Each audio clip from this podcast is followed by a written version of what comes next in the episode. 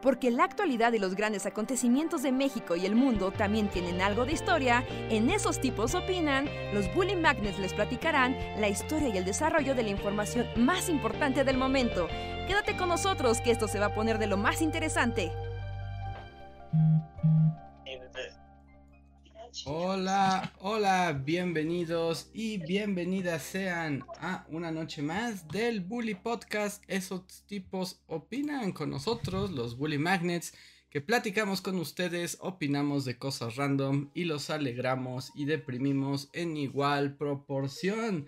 Saquen sus palomitas, pónganse cómodos porque quién sabe qué va a pasar hoy. Nunca lo sabemos, pero siempre disfrutamos mucho su compañía. Gracias por unirse a esta transmisión. Yo soy Andrés y les doy una grata bienvenida. ¿Qué onda? Yo soy Luis y tengo mucho frío. y ya. Este es mi intro. Ok, ok, ok. Hola a todos, ¿qué tal? Buenas noches, bienvenidos. Yo soy Reinhardt, bienvenidos al show. Y yo también tengo frío, aunque no tanto como Luis, claramente. Así, en la Ciudad de México, enloqueció completamente, hacía un calor infernal. O sea, Reinhardt también vive en una zona muy fría, ¿no? No descartaría que tal vez haga más frío donde tú estás. Hace, hace bastante frío, o sea, sí hace mucho frío. Yo hoy en las noticias, o sea, sí de esas cosas súper como raras, como de la Matrix se descompuso. Pero, o sea, iba a desayunar, iba a comer más bien, ¿no? Y ya, prendí la, la, tele y estaba el güey de las noticias de, amigos, hoy es un día increíblemente especial en la Ciudad de México. Y era como de, ¿por? ¿Por qué? Ajá. Como, ¿por qué o qué tanto? Verán, y habría, y por cada parte el vato del, del tiempo, ¿no? El vato que daba el, el pronóstico del tiempo. Ah, y así de, es un día increíblemente especial, verán. Y ponía el mapa de contaminación de la Ciudad de México, donde mostraba que todas las alcaldías, todas estaban en verde. Y era como, la calidad del aire en la Ciudad de México es limpia en toda la ciudad. Sí lo dije, toda. Pero eso es posible. Cosa que no se ve nunca. Y sí, o sea, pues estaba recibiendo el reporte del, ¿lo sabes? De la estación de, de partículas de la Ciudad de México. Ajá. ¿No? Y después pusieron una panorámica, ¿no? De, de, de, la Ciudad de México. ¿No? Ya sabes, todo nublado y tenebroso, pero mm. que se ve así hasta, hasta bien lejos. Mm -hmm. Disfrute de la vista tenebrosa de la ciudad, porque el aire está limpio, limpio le digo. Esto no se ve nunca. Y es como, wow. ¿Sí? Pues sí, el aire limpio y tenebroso de la Ciudad de México. Pero sí es como una cosa completamente anormal, ¿no? Tú, yo me acuerdo, bueno, Hace unos días vi un amigo del doctorado que me dijo que él tenía la obsesión de con unas cosas revisar la calidad del agua que tomaba, ¿no? Y yo solo pensé que ese era un camino para la... Camino la locura. La, ajá. Sí, es un camino para la locura. sí, es como de, si haces eso, o sea, vas a arruinar todos tus días, o sea, ya de plano. Pero luego me acordé que tú también eras obsesivo, pero del aire, ¿verdad, Reinhardt? Eh, yo tengo la app de la, la calidad del aire, sí, sí, sí. Me gusta saber qué respiro. ¿No estás bien, pinche loco, locote, así? Sí, pues dime tú. No sé, o sea, por lo que veo, no tanto, pero pues tal vez en tu día a día si estés bien pinche loco. Pues le mira, le puse mucho... A la gente.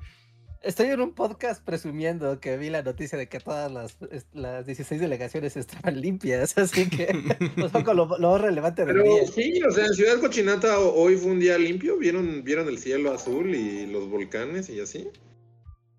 Pues, si alguien salió a Ciudad de México, bueno, si alguien está en Ciudad de México y salió, díganos, yo no salí de hoy, hoy tal cual cual ermitaño. A lo más lejos ¿No que salí fue al ¿No patio a visto el cielo? Qué triste, yo tampoco he visto el cielo, he estado aquí como Morlock todo el día. ¿No han visto el cielo? Al horizonte no, o sea, el cielo pues se ve, pues el cielo gris. ¿no? Pero ver hacia lo lejos, a la lejanía, pues no, no, no. ¿Para qué te digo?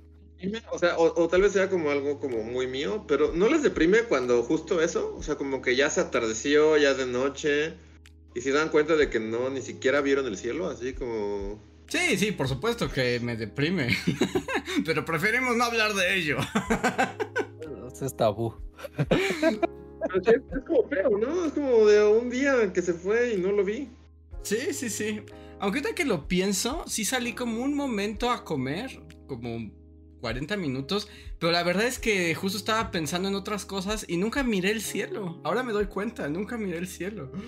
Sí, ignoraste a la madre naturaleza que yacía frente a ti maravillosa. Exacto, la ignoré y le dije, tengo problemas humanos, de humano ansioso y ridículo, quídate. Y le empujé así.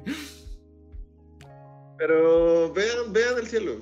Como de, no sé, yo sí me deprimo si de repente me doy cuenta de que no vi el cielo. Ya, sí ya me, me- me- me da remordimiento de conciencia no, no salir y que me dé el sol por lo menos 10 minutos. Sí, no, estoy de acuerdo Ya. contigo, nada más que ahora ya me sentí más triste. ya digo, ahora estoy triste. Y aquí me jodieron porque podía, podía ver el cielo sin salir de casa. O sea, digamos que en la parte de atrás de la casa. Ujú. O sea, por la ventana se podía ver a la distancia. Pero el vecino de atrás, como que vendió su terreno, no sé qué demonios hizo, y plantaron un edificio gentrificador. Y es como de, oh no, ahora no puedo ver el horizonte. Ah, porque los edificios gentrificadores lo primero que hacen es robarte la- el sol.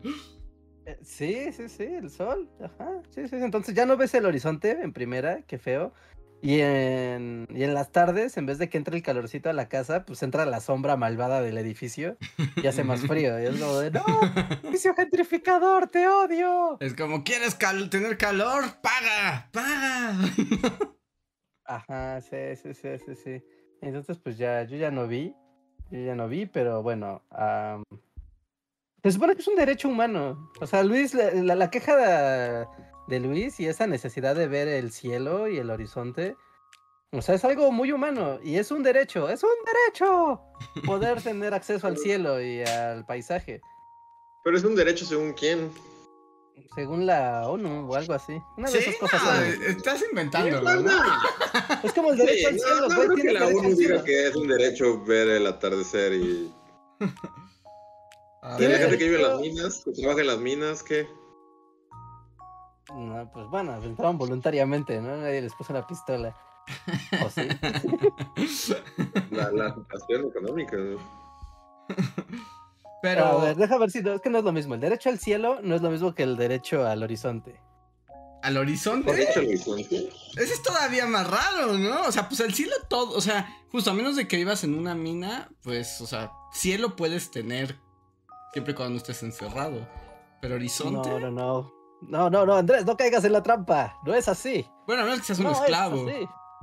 No, no, no, porque tú puedes tener acceso al, digamos, al exterior y aún así no tener cielo.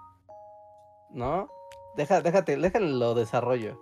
El derecho al cielo se refiere al derecho a poder contemplar el, el cielo abierto sin contaminación Ah, tanto no, pues- como lumínica. Nah, pues Las dos. no va a pasar jamás. No, pues no creas, eso sí es una ley. Eso sí es ley. Eso sí es ley. ¿Es ley en dónde o qué? O sea, Aquí en México, aquí en México y en muchas partes del mundo. O sea, por ejemplo, el- se supone, se supone que las, o sea, todas las ciudades emiten luz, ¿no? O sea, todas las ciudades emiten luz porque, pues bueno, no llega la noche y la la la. Y eso evita el clásico de cuando vas al pueblo y dices, qué bonito el cielo, en la ciudad no tengo el cielo. ¿No? Bueno, esa, esta expresión se convierte en un derecho en el momento en el que se obliga a que las ciudades no emitan cierta cantidad de, creo que son lumens, la cantidad que se mide, o sea, qué tanta luz irradia la ciudad. Porque si irradia demasiada luz o hay demasiados edificios altos y no te permiten ver el cielo, no nada más es que digas, ay, qué feo no se ven las estrellas, sino que también tiene un efecto, un efecto en tu cuerpo, ¿no? Un efecto biológico de si estás mucho tiempo en lugares donde no ves el cielo y no ves el cielo, tu cerebro y tu cuerpo empieza a hacer cosas extrañas. Como cuando estás en un centro comercial y no percibes el día y la noche. ¿no? Buena. Perdón que lo diga, Reinhardt, pero suena que estás diciendo mamada. No, no siempre Lleva mucho tiempo que dices esas cosas y lleva mucho tiempo que te las volteo todas. Suena que estás diciendo chingaderas. Es lo que yo voy a- Es mi contraargumento a todo lo que acaba de decir. Haciendo Ah, un ok. debate en jail.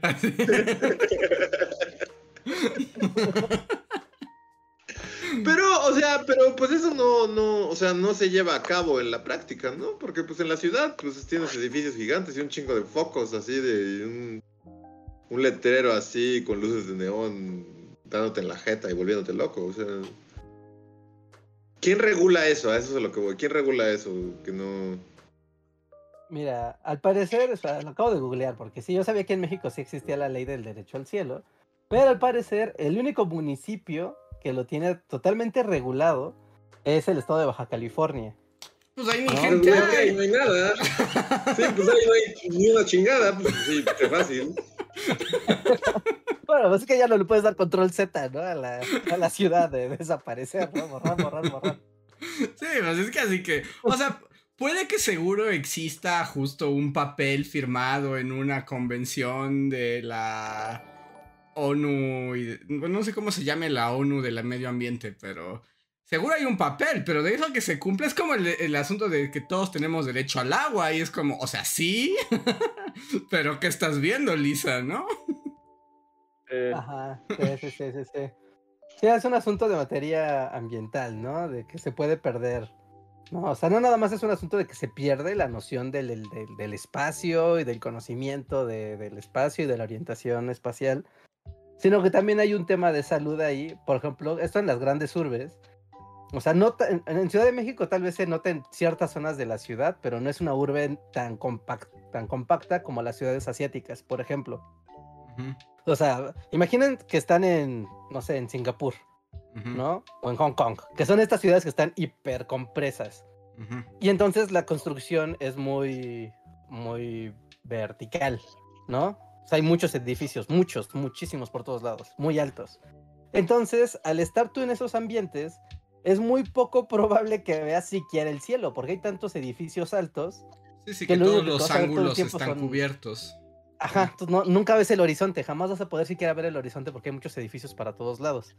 Y eso no es nada más de, ay, qué feo, no se ve bonito, sino que también te provee, o sea, el- la exposición a tanta luz eléctrica eh, provoca que tu cuerpo se... Como cuando ves la tele todo el día y toda la noche, que tu cuerpo se desorienta y tu reloj biológico se empieza a atrofiar. Pues es que No, necesitas el pues- paso del sol, o sea, por eso, o sea, la cárcel de Guantánamo violaba como todas las normas establecidas de derechos humanos desde el momento en que te encierran en un agujero y no te dejan ver el sol. Ajá, sí, bueno, Guantánamo, ¿no? Es como su cosa. sí, sí, sí, o sea, yo sé que es su cosa, pero porque justo si te privan del sol, te privan de la noción del paso del tiempo, y si pierdes la noción del paso del tiempo, eh, pues loco. si te arrancas las uñas con los dientes. Ajá, y Pero también hay sí una cosa- como... O sea, porque a todos los criminales que tienen como en confinamiento ahí, o sea, justo es como parte de su castigo. Ujú. Es que nunca vuelvan a saber qué momento del día es, ¿no? Sí, como al Chapo, ¿no? Que decían que lo tenían así como rodeado de luces artificiales forever para que se arranque las uñas. Está bien. Pinche locochón, el Chapo. Pero entonces, o sea, ahí que, o sea, ahí no aplica. Si eres el Chapo, pierdes tu derecho a la- lo que acabas de decir. Debe haber Las como... de- de- debe haber como eh, un límite. Al menos si se sigue... Obviamente si se siguen protocolos internacionales. Porque ves que hasta los... Justo cuando a los presos los meten al confinamiento en la oscuridad, es como para darles una lección de que fueron muy malos presos, ¿no? Pero en condiciones normales, pues por lo menos los sacan a solear, así aunque sea eh, 20 minutos, ¿no? Eh, pero bueno, seguro hay cárceles malvadas y de prisión ilegales en China y en Rusia, donde pues eso vale cacahuate. Bueno, no por nada la expresión de no volverá a ver la luz del sol para referirte a la presión, no, no por nada es vieja como el tiempo esa expresión. Ajá. Sí, sí, sí, te, te mata, literalmente. O sea, no, no- no creo que en un castillo medieval le hayan dicho, ah, no, los reos tienen que salir al sol, a que les dé tantito la luz del sol para que no pierdan vitamina D y se mueran. Pues Sí. no, eh, como no están en un calabozo mugroso y se van a podrir ahí vivos. Fin. Sí, que era como algo también muy clásico como de los calabozos medievales, ¿no? Que literalmente te arrojaran a la oscuridad y, y ya se olvidaban de ti. Y, y ahí estabas en la oscuridad hasta que te volvías como un hombre rata. ¿Y qué pedo con los castigos medievales? Es como todo un... Yo no sé por qué YouTube dijo así como de ahora a ti te van a interesar los castigos medievales. Yo así como, pero no quiero, es como, no me importa. Ya están. Y ahora cada que entro a mi feed son castigos medievales y como que no, no me gusta eso. Pero YouTube decidió que ahora es lo mío. Es una señal para que hagas un video al respecto de castigos medievales. Tal vez, pero como que sí me saca de onda, la neta. No, no me agrada tanto Eh, es como. el morbo de los castigos. Eh, Es muy sacador de onda como... O sea, yo sé que la crueldad del ser humano no tiene límites, pero como que en- justo en la Edad Media como que juntaron un montón de gente a pensar así como, ¿cuál es la mejor forma de hacer sufrir a un ser humano? Se le van así como, Sí, comienza la sesión. Sí le echaban ganas a. a qué puede ser el peor castigo que alguien puede recibir así. Como, pero con Y- botana y queso en el centro de mesa. Y lo hacían. Y es así como de. Y ahora se van a joder todos. sí, además, yo no sé, o sea, quien inventó esos aparatos de tortura y esos dispositivos, o sea, ¿qué pensaba de sí mismo? O sea, ¿se decía de sí mismo como, eres un genio, la humanidad es mejor gracias a ti? ¿O literalmente eran como Sí. unos locos sádicos que... que se Las dos. lamían así las heridas? Eh, Sí, las dos. Seguro era un güey persinado todo psicótico y todo psicópata. Tenía que ser un güey persinado, es, es indispensable para que el sadismo funcione. Güey todo sádico, con una, así como el, ¿cómo se llamaba? este? Como frolo, Ajá. ¿no? Los frolos, así, una tropa de frolos, todos diciendo lo puros que son y los buenos que son, pero son unos hijos de perra de, de piapa. He pensado, o sea, hay como toda una. O sea, pero historias como de instrumentos de tortura. Eh, ¿Jalaría views? Pero es que Por no supuesto sé, que sí, por Sí, supuesto que sí. creemos que sí, pero luego lo haces y, y lo ven cinco personas, entonces... pero sí hay como toda una corriente, de- así como, ¿cuál es el peor instrumento de tortura jamás creado por... Así como de, ¿cuál es la... O sea, si vas a morir torturado por... Por... Ajá, y en algún periodo de la historia, ¿cuál es el peor, así de... de- el peor de todos? Mm, a mí me malviajan esos donde te ponen ratas hambrientas para que te coman vivo. Ok. E- esos me malviajan un montón. No, debe ser uno en el que desees morir en cada instante, pero que no te mueras. Ese es como, es importante, ese efecto. ¿Es un chingo? Que dure un Porque chingo. Hay, hay como unas Es la moda. jaulas que, que no me acuerdo cómo se llaman. La verdad es que, o sea, las dos, o sea, estas jaulas no me acuerdo cómo se llaman. Pero eran como jaulas que colgaban así como en la Inglaterra así medieval. Te ponían una pinche jaula y ya, Ay, ahí te dejaban bien alto. Ajá. Pero entonces, eso era tortura como para todos, o sea, porque no solo era tortura para ti, que te estabas muriendo en una jaula ahí en la intemperie y supongo que eventualmente te volvías loco y empezabas a gritar y a maldecir al Ujú. mundo y luego eventualmente el- los te morías. Pero luego era tortura para el resto de la gente, porque como que estas jaulas las ponían así en lugares random, así como que tú tenías tu casita aquí, yo tenía mi caballito así, y de repente el gobierno, así, el sheriff de Nottingham, dictó que enfrente de mi casa va a haber una de esas putas jaulas. Y entonces ya me jodieron, porque pues ya, o sea, toda mi existencia primero va a ser gritos horribles, y luego va a ser ver a una persona descomponiéndose lentamente así, hasta ser un esqueleto. Y o sea, como que mal viajaban a, a todo el pueblo, porque pues a quien le tocaba que, que al frente de su casa hubiera una de estas pinches jaulas, pues ya lo jodieron.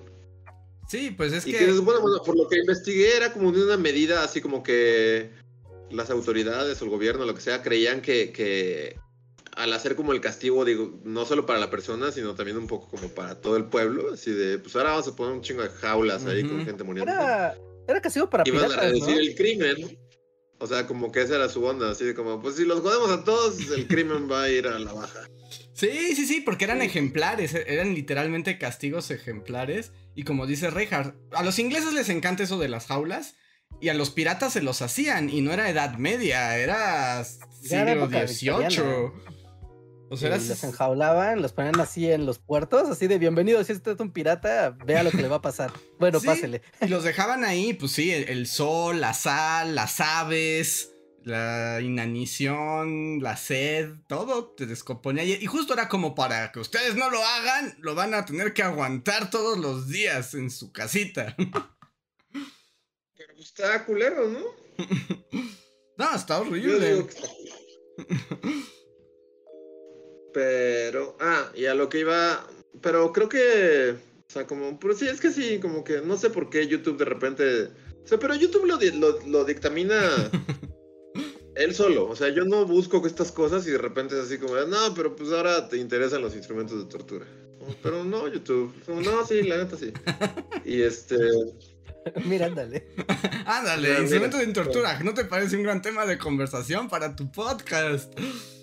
Y había pensado hacer un video, así como de historia morbosota, que es de un toro que usaban los mm, romanos.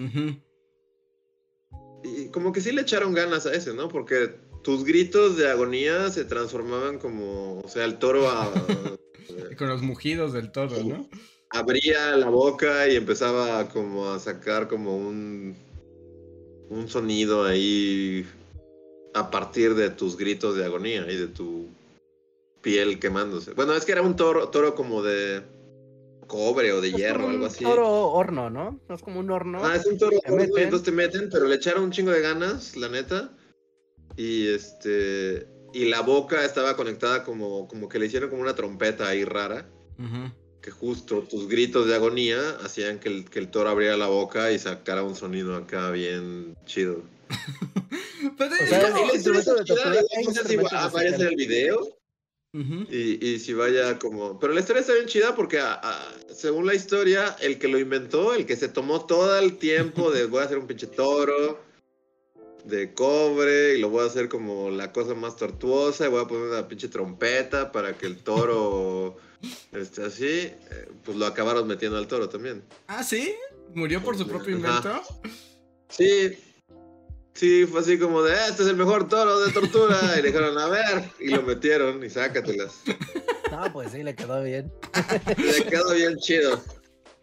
Y luego creo que igual al emperador o el dirigente o lo que sea que más quemó personas, eventualmente igual le cayó como un golpe de estado así y también lo metieron al pinche toro. Entonces, ese toro, o sea, la historia está chida. Pues ya tienes un video. Sí suena que no. Pues sí, sí hay, hay un tema para un video, pero pues véanlo o no lo hago. no, la gente sí lo Eso sí se ve. Eso sí se ve. ¿no? Está súper dross. Sí, ¿no? de tortura sí se ven. Sí, ¿no? Morbo, morbosote, sí jala. Sí, sí, sí. Solamente hay que subirlo unos días antes para que monetice y ese se vuelve un extra. Eso sí se vuelve. Ahí está, el toro locochón. el toro locochón y todos adentro del toro así quemándose, pero como caricatura. locochón. Y sí, instrumentos de tortura. ¿Por qué al ser humano le gusta tanto torturar a otros seres humanos? Pues. Es sádico y violento, por naturaleza. Y terrible, ¿no? Somos una criatura espantosa. Pues también o sea, ya si vamos a hacer como historia morbosota, o sea, también está toda la historia de la guillotina, ¿no? Que también está como... la, versión... dentro de, todo, o sea, no es un fin tan horrible, ¿no? Es como muy rápido. Sí, que justo, que además esa era su intención. la versión beta, ¿no? Como las versiones beta de la guillotina son lo interesante. Pero está padre la idea, o sea, yo sé que no es de tortura, sino de ejecución. Pero la idea de la guillotina es interesante porque se buscaba un sistema, o sea, bajo los preceptos de la Revolución Francesa, como una forma de morir que fuera igual para todos, o sea, como igualitaria. Ajá. Y, y, que se convirtiera como en un mecanismo fácil, indoloro, masivo también. La idea es que fuera como uno tras otro, uno tras... Pero que... Como casi mecanizado. Ajá, mecanizado, pero que la idea fuera que todos morían igual, ¿no? O sea, desde el mendigo hasta el rey de Francia, todos podían morir de la misma manera. Entonces es como, a ver, o sea, más que el, que el aparato en sí, es muy retorcido ese pensamiento, ¿no? No, o es sea, el, el concepto, el, concepto que permite la existencia de este aparato, más bien, ¿no? ajá, exacto. Como, ¿qué- qué- ¿cuál es la línea de ideas que debes de...? Sí, porque decir, bueno, vamos a matar a alguien, bueno, ¿no? Hay mil maneras desde la época de las cavernas. Pero darle toda esa argumentación de democrática y igualitaria es lo que lo hace eh, muy interesante. Sí, e- está padre. Pues hay que hacer, cada quien elija un instrumento de la muerte y hacemos el mes de... Hacemos la saga, la saga de la tortura. Está morbosota. Sí. Por ejemplo, según yo, y no sé si eso sea cierto, pero ah, en los videojuegos es muy común que veas que la, o sea, que algo peligroso es que te arrojen a los picos, ¿no? Que caigas en picos y te mueras en picos. Pero Ujú. según yo en la vida real eso no existe, o sea, no hay picos. No hay como que alguien haya tenido, claro, voy a tener una, un pozo de la muerte lleno de picos. Pues en Según Vietnam, no en Vietnam sí había trampas que eran con bambús Sí, exacto. afilados. Los vietnamitas Ah, bueno, hacían esto de. De palos con caer en caca, ¿no? picos. Ajá. Ajá. No, no, pero me, me refiero como más trampa clásica, ya sabes, medieval y, o sea, más, más formal. o sea, que vayas por, por un castillo medieval y se abre una puerta y es como príncipe de Persia. Oh, pase por aquí, buen hombre, y de repente picos. O que, o que parezcan el clásico muro de flechas, ya sabes, que le pegas una cuerda y del muro sale así una lluvia de flechas. Según yo, eso en la vida real no existe. No, Jamás pues, existió. El eso muro de- flechas no, pero por ejemplo, tampoco algo que no existió, pero. ¿Se acuerdan de esta película que también era como muy polémica, sesentera, setentera, la de Calígula? Ajá. Era como, miren, Calígula es muy malo y muy gay. Y era como muy escandalosa. Y había una escena donde Calígula tenía justo como una pared de la muerte. que tenía unos picos que salían y como unas sierras. Y, como que mataba ya a todos sus enemigos. Pero yo cuando vi eso fue como, ¿eso existía? ¿O es como parte de la película? Creo que sí, ¿no? O sea, Calígula también le echaba ganas a su infraestructura de la muerte. o sea, pues sí tenía su pared de los picos mortales o, o se lo inventaron. Bueno, no ahí está toda investigación. Yo no lo descartaría. Es como si alguien tendría una pared de picos mortales, es Calígula. Ajá. O también los muros que se presionan. Ya sabes, como empieza a reducirse la habitación para aplastarte. Según yo, eso tampoco no existe en la vida real. Eh, no, pero sí existió lo de tu nazi malvado que le subía la presión a la gente hasta que explotaba. Ajá, ¿no? Ajá, pues, subirle la presión a la gente en una cámara de vacío para ver qué pasaba. Eso sí pasó. Eso sí pasó. Sí se sabe qué pasa. Hay un video al respecto en el canal. Ajá. Bueno, están los estos eh, experimentos de los japoneses que también hacían experimentos súper violentos, ¿no? Con la gente. Ajá. Igual de Segunda Guerra Mundial. y- pero eso sí están mucho más gore que, que los de los alemanes. Pues todos Porque sí había- horribles, ¿no? Porque sí eran como más, o sea, eran como cosas bien obvias, pero era como de, yo quiero tener el cálculo de cuánto peso aguanta el cuerpo humano. Échenle más peso hasta que explote. Y era como, wow, Ah, están muy jodidos. sí, no, es que ¿qué onda con el ser humano? O sea, ¿en qué momento piensas en esas cosas? Quiero saber el número. O sea, ya sé que se va a morir, pero quiero saber el número exacto. ¿A los cuántos kilos explota el cuerpo humano al cargarle peso? Y es como, wow. Sí, no, está, está bien demente. O sea, la humanidad, qué fregados. O sea, eso de andar ideando instrumentos de muerte. Igual si jalas a alguien de los brazos y de las piernas y ver a qué, qué tanta fuerza se necesita, cuál es lo mínimo para que el truene, para que lo partas en dos. Sí, pues ese era el Oh, wow. potro, el potro mecánico. Pero también podía ser como más sencillo. También el que se usaba mucho era como lo mismo, pero con caballos locos. Ajá, ¿no? Darle una nalgada a dos caballos a la vez. Exacto. y si no tronaba, con una espada. ¡Pras! Es como. Sí. De. ¡Ah, gente! Pero suelta tripas por todos lados y caca y sangre y... Entonces es un- literal sí se hace un cagadero. ¿Por qué querrías hacer eso? Pues, pues nada más, para que todos tengan mucho miedo de que te lo hagan a ti. Es lo único sentido que yo le veo a esas cosas, porque práctico tampoco es. No, porque aparte la parte del torso que está amarrada al caballo todavía va a ir ahí delirando un rato. Sí, O sí, sea, sí. partida en dos. No, no va a estar como, bueno, ya Fatality. y ya. Creo que también hay una. O sea, alguna vez. la- ahorita no podría decirla, pero creo que también hay una historia interesante y muy macabra en torno a la silla eléctrica. También hay sus versiones beta, ¿no? Como la. Para llegar a la silla eléctrica moderna, pasaron muchas atrocidades, ¿no? Pueden ver la milla verde para más información. Ah, sí, pero, o sea, ahorita no tengo bien clara la historia, habría que, tendría que revisarla.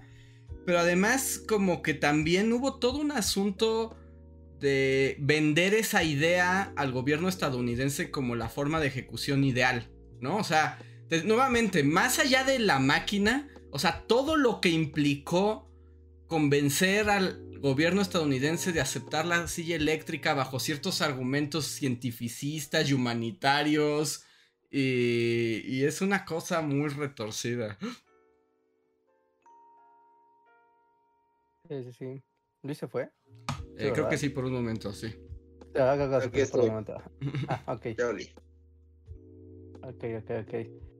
Sí, sí, sí. Sí, bueno, ahorita como que lo que existe en el mundo actual, en los países civilizados, comillas, es o la inyección letal o la silla eléctrica, ¿no? No hay, o sea, Ujú. no hay, no hay de otra. Sí, es como las No, formas pero- este, legales de pena de muerte. En ciertos países sí hay ejecuciones Ah, sí, como... como de decapitación y así, ¿no? Como... Pues ves que en los, en los países como de musulmanes ortodoxos locochones, también ves que todavía li- lapidan gente. La lapida. Sí. ¿no? La, la- lapidar a alguien todavía es. Y hay otro, ¿no? Que es como a los homosexuales los arrojan como... Los amarran en una Edificio, silla y los arrojan de un edificio. ¿Qué demonios con el ser humano? Es también, ajá. Hay algunas que son muy innecesariamente eh, elaboradas, ¿no? O sea, como eso de arrojar a alguien amarrado de una silla de un edificio, como, güey, pues si lo quieren matar, pues ya solo mátenlo y ya, ¿no? Pero es que te digo, ¿cuál es la necesidad de dar todo el show de la, el, el espectáculo de la muerte? porque Hacer una demostración Ajá. de por qué está mal, ¿no? es que es, Que no esa- te queden ganas de andar ahí. es exacto, es que esa es la cosa más terrible, que estas maquinaciones perversas, pues justo no es para acabar la vida con alguien, es para hacer un espectáculo de dolor y sufrimiento que, que ponga una advertencia a todos los demás. Sí, pues sí. Eh, eh, además es, híjole, es que el, el ser humano en su violencia infinita también es como muy fácil, ¿no? O sea, es muy, muy fácil, o sea, torturar a una persona. Cuando ves, por ejemplo, ¿no? Los casos de, de secuestro y ese tipo de cosas, o sea, así de la delincuencia común. ¿no? Y, y de repente es como de, o sea, no sé, tú puedes agarrar la navaja de afeitar de, con la que te rasuras en la mañana. ¿No? Y quitarle las navajas y no sé, ¿no? Amarras a alguien y literal te pones a cortarlo. Es como, güey, qué fácil es joder. Qué fácil es joder. Lo como que detuviste, dije, no, déjame empezar a pensar e imaginar modos de tortura. Te puedes arrancar las uñas con la navaja. Con la, que, es la misma con la que te rasuraste. Ya te acabas de rasurar. Y después le quitas y le empiezas a cortar las uñas a un güey. Sí, no, no, no. A mí, algo que, algo que, que, que sí What? explota mi mente es como pensar en la existencia de torturadores, ¿no? O sea, de gente que puede hacer eso. Es que siente un placer, ¿no? O sea, existe el, ese vínculo de que hay personas que tienen esa sensación de, del placer. Sádicos, malditos sádicos. Ah, entonces. Bueno. Esto ya desvió de tono, y es el Gore podcast. El podcast. Sadismo. Sadismo, ca. se, Adiós, pu- Bocast. Ajá. se puede ser más Gore, no lo creo, ya ven, les dije que no íbamos, no sabíamos qué iba a pasar en este podcast. Sí, sí, sí, sí, sí, sí, sí, sí, es que es muy fácil, joder. De hecho, eso es, por eso la paz es la, la punta de la civilización. Porque es muy difícil. Es muy difícil no joder. Sí, no, es, es como. Es muy frágil la paz, por eso no dura mucho, porque somos criaturas espantosas. Así es. Sí, pero bueno, YouTube le ¿Por qué, recomienda. ¿Por qué empezamos a hablar de esto? Porque... Porque YouTube te recomienda videos. Ah, de- porque YouTube recomienda hablar del potro este que quema gente, sí es cierto. Así que si YouTube nos desmonetiza, es culpa de YouTube. Sí, es como YouTube, tú eres el culpable. Si no fuera por ti, no estaríamos hablando de esto. Sí, claramente. Sí. Eh, ¿Podrías? No, no sé, o sea, obviamente hay. mm, Desde la parte acá nos fuimos muy a la parte carnal, ¿no? De, de la parte física. Pero también está la tortura psicológica. O sea, y. O sea, si pudieras. Eh, ese es como uno de esos como sueños locos de los 70 de generar audiovisuales para torturar a la gente. Ya sabes, como sonidos. O sea, como lo del video de la semana, que por cierto, si no lo han visto, véanlo. Pero me refiero.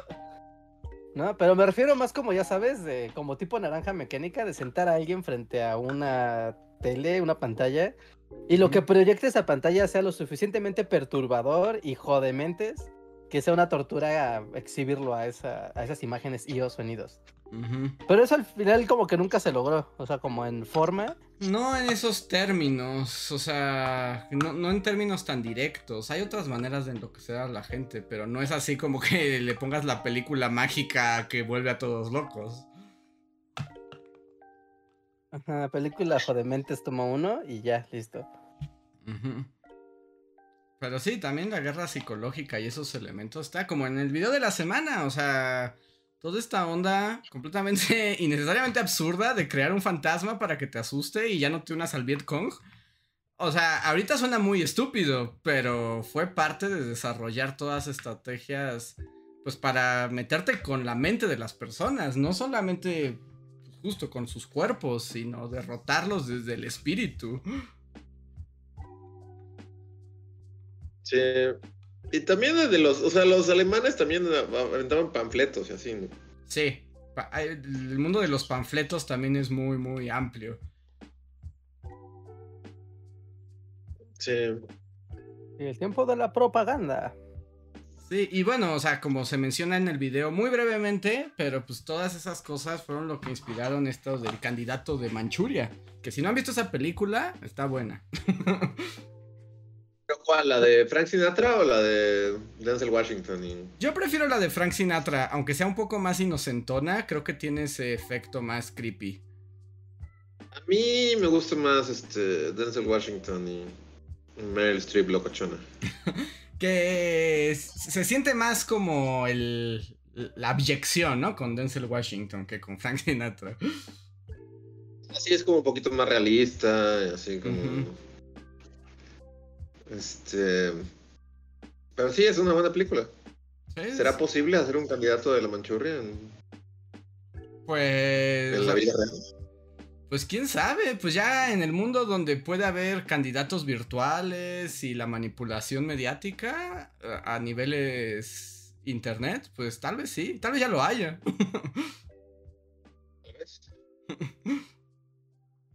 Mm, Qué, qué curioso, sí. no es una película que puedas ver fácilmente, ¿eh? ¿No? ¿No está disponible? No, no, en plataformas de streaming, o sea, sí está, pero son de las que te cuestan, o sea, una cuota extra. O sea, en. Apple TV está por 100 pesos, en Claro Video está por 40 pesos. ¿La de Frank Sinatra o la de Denzel La de Washington? La- sí, sí, sí, la, la segunda, la de Denzel Washington. Yo creo que la de Frank Sinatra no va a ser posible verla, ¿no? En, no, en streaming no, debes ir a comprar tu DVD Criterion o algo así. Pedirlo de importación. A ver, es una película del 62. Ah, no, esa sí no está en ningún lado. No, pues no, no hay forma. No, no, no, no, no. Bueno, si van a su videoteca más cercana, seguramente la tienen, porque es un clásico. Y además está interesante la premisa, en serio, si no la han visto, o sea, sí se siente como de, somos gringos que tienen mucho miedo, pero, pero es buena, es buena, es recomendada. Sí. Yo, yo no he visto la de Frank Sinatra, yo solo he visto la de Denzel Washington y. Y el otro actor cuyo nombre nunca recuerdo. Eh, no recuerdo quién es. Me acuerdo de Denzel de Washington, pero... En la portada, en el póster, está Denzel Washington y Meryl Streep en el mensajero Meryl del Streep miedo. es la mamá malvada. Y Liev Shieverever. Liev Schreiber. Liev Schreiber. Ah, mira, Salía Angel- Scream. Angela Lansbury salía en la original. Pues, ¿cuán- qué edad- ¿cuánto vivió Angela Lansbury? Ya sé que se Como acaba de... 10.000 años. o sea, ya sé que se acaba de morir. Porque en, porque en The Manchurian Candidate ya se ve grande. Creo que de hecho es la mamá. Ajá, es la mamá, es la mamá. Es la mamá del candidato. Que, que en este papel es Meryl Streep. Ajá. O sea, ya, ya en 1962 se veía como ya era, ya hacía papeles de mamá malvada. Que O sea, sí tenía como 18 mil años, ¿no? toda la existencia. O sea, ¿qué edad tenía Angela Lansbury en este momento? A ver, si la película es del 62. y- Es que nació en el 25. Pues ya tendría se acaba de 100 años. morir este año, ¿no? Sí, sí, sí. Se murió 2022, 22 el pasado. Tenía la misma edad que López Tarso. Ajá. A ver, ¿cuánto, cuándo, cuándo dije que era la película? ¿1900 qué? 60. 62. Y les dije que ella 62. nació en 1900. Pues es que no estaba. Cuando era la mamá, no estaba tan grande. Tenía 37 años. Pero se, ¿Ah, ve- sí? Ah, pero se veía vieja. ¿Se- te- ¿Tenía 37 años? O sea, era como. O sea, pues sí, sí, se ve más grande. Changos, ya nos vemos como Angela Lansbury en el candidato de la Manchuria. No lo sé. Tal vez Angela. Pero puede que Angela Lansbury sea como la Sara García del. No, no sé, ya, ya, ya me deprimí, ya.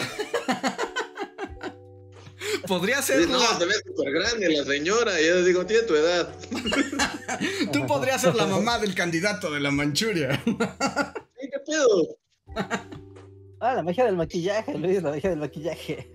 No, no, no. ¿Cuántos años tenía Frank Sinatra en esta película? Se ve como de 48 y seguro tenía 22. A ver, Frank Sinatra nació en el 15. A ver, Sí. 62, ¿no? No, pues estábamos viejos, es de 1915.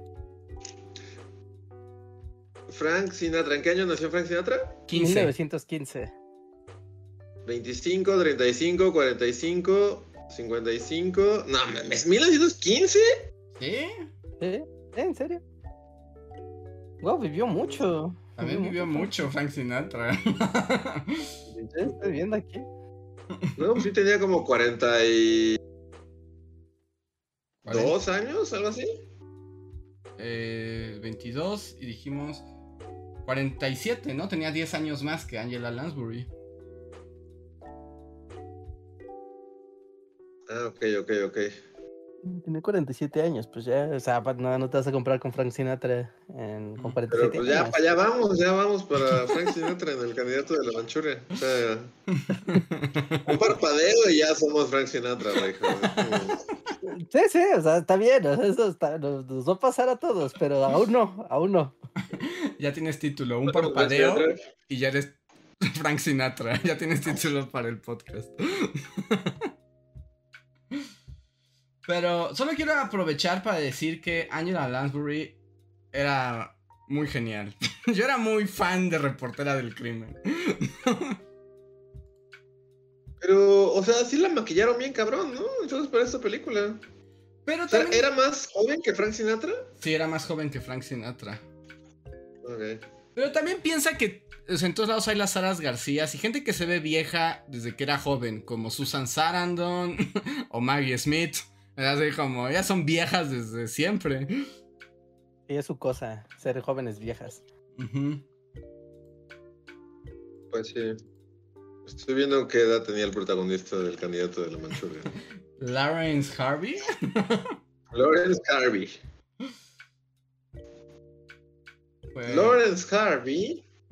28, 38, 48, 58, 60. y- Tenía como nuestra edad. Bueno, Sí, sí, sí. no se ve tan madreado por la vida.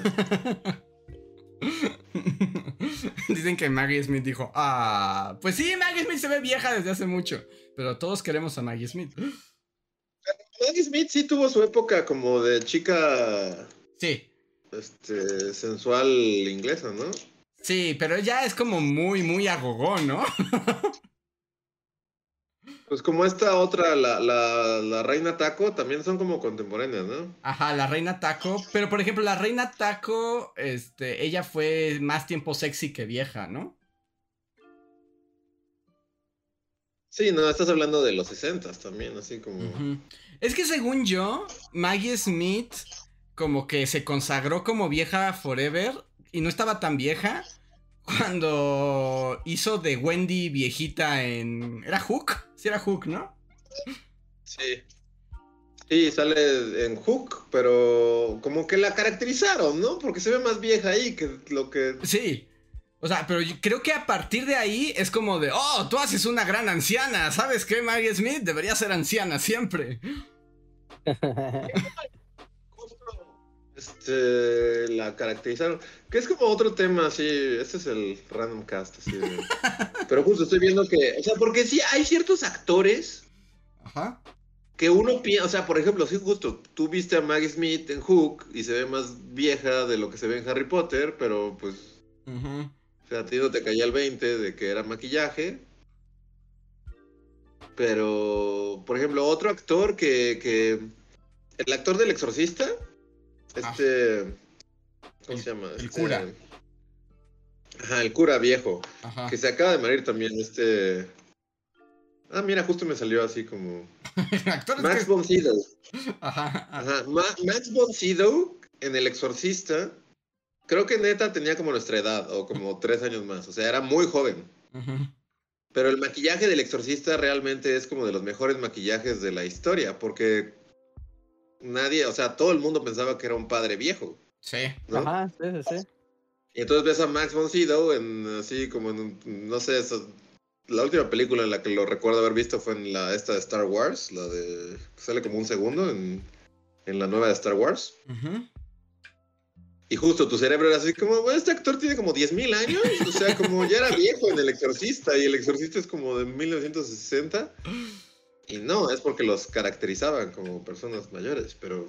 Ajá. Y te quedas ya pero con sí, esa no, imagen. no sabía que a Maggie Smith la habían caracterizado, pero pues sí, pues Hook es como de 1991. Ajá. Y, y te digo, y como que a partir de ahí es como, ah, Maggie Smith es una viejita, pero no estaba viejita, o sea, simplemente la caracterizaron, pero a partir de ahí ya agarró la onda. Maggie Smith... Ajá. Sí, no, en Hook, ¿cuántos años tenía? Este podcast debe ser muy interesante para la gente que nos está escuchando. Este, 44, 54, 64, 74, 84. Tenía como 50 y algo años. Sí. Como Tenía como 56 años. Sí, pues no era vieja, pero ahí salía así como si tuviera 99. Ajá. Wow, la magia del maquillaje. Pues sí, tienes razón, no, no había caído en la cuenta de que justo Maggie Smith es como un Max von pero, pero mujer. Sí, sí, sí. Ahora que eh, en mi, a mí, por ejemplo, en mi opinión, alguien que siempre se ha visto vieja, aunque sea joven, pero el efecto es muy raro, es Susan Sarandon. Porque es como, la puedes ver en películas muy, muy joven y es como, sí es joven, se ve joven, pero al mismo tiempo se ve vieja. Pero en el show de Rocky no se ve joven. O sea, se- sabes que es joven y la ves y dices, es joven, pero yo la veo y es así como, parece que es más grande de lo que realmente es. O sea, siento que es como, o sea, co- como que hay algo que cuando la miro no cuadra cuando la veo joven. Sí, sí, tienes razón. O sea, porque me da esa sensación como ambigua y rara en el show de terror de Rocky, en Telma y Luis. Y hay una película con David Bowie donde son vampiros, donde también. ¿Se ve grande? Donde también, o sea, es joven, pero la ves y dices, ¿es joven?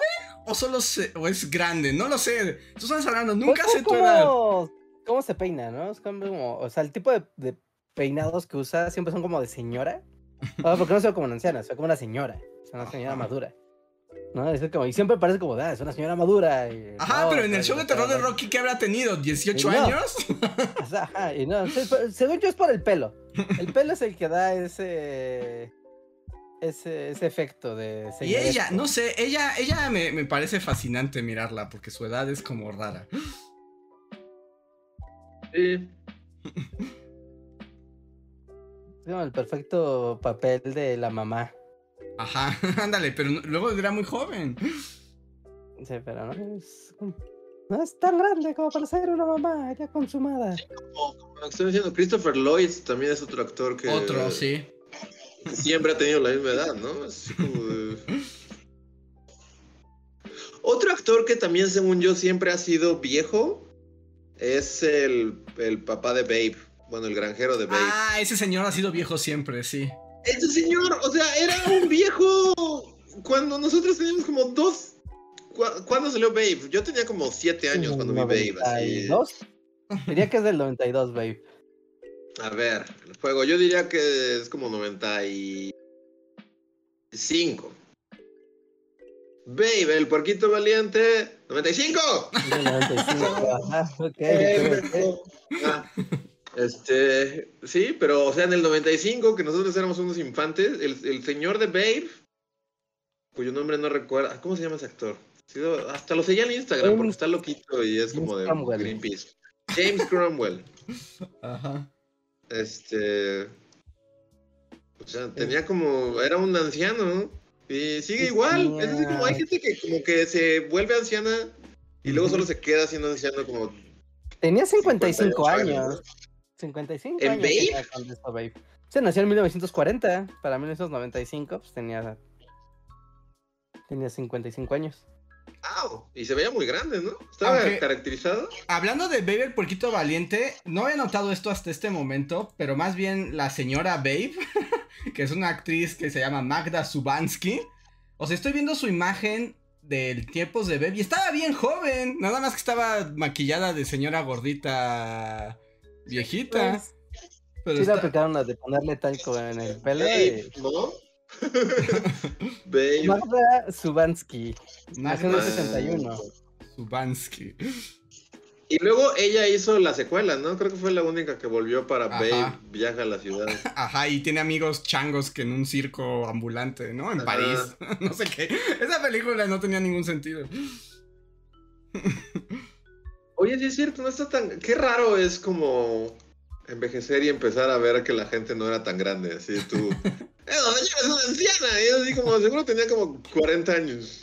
Lo que te hace, a mí me pasa eso luego cuando pienso en mis profesores de la primaria, así como, decías, ese es un anciano. Yo me acuerdo que tenía un profesor en la secundaria que, pues, el chiste era como que era un viejito y lo dibujábamos como viejito y era, o sea, y era un señor, pero estoy seguro que no era tan viejito como, Sí, no. Pero para Seguro los niños. Jodes así, hay- los, los jodes, así como. Sí, no, por eso lo- la, la- la regla de oro es que si un niño te dice señor, o sea, esa es la, la verdadera medida. mames. o sea, Oficialmente, la mamá de Babe es- era más joven cuando hizo Babe que nosotros. exacto, exacto. sí, tenía 34 años cuando hizo Babe. Sí. O sea, si la mamá de Babe llegara a una fiesta ahorita, sería como de, ah, tú eres de las jóvenes de la fiesta, pasa mamá de Babe, y ya dirías como, ¿qué onda? ¿Tú a qué te dedicas? Y te diría, ah, soy una actriz, estoy grabando una película de un puerco, y tú, ah, qué interesante. No mames, ya, ya, hay que cambiar, no. Me jodieron.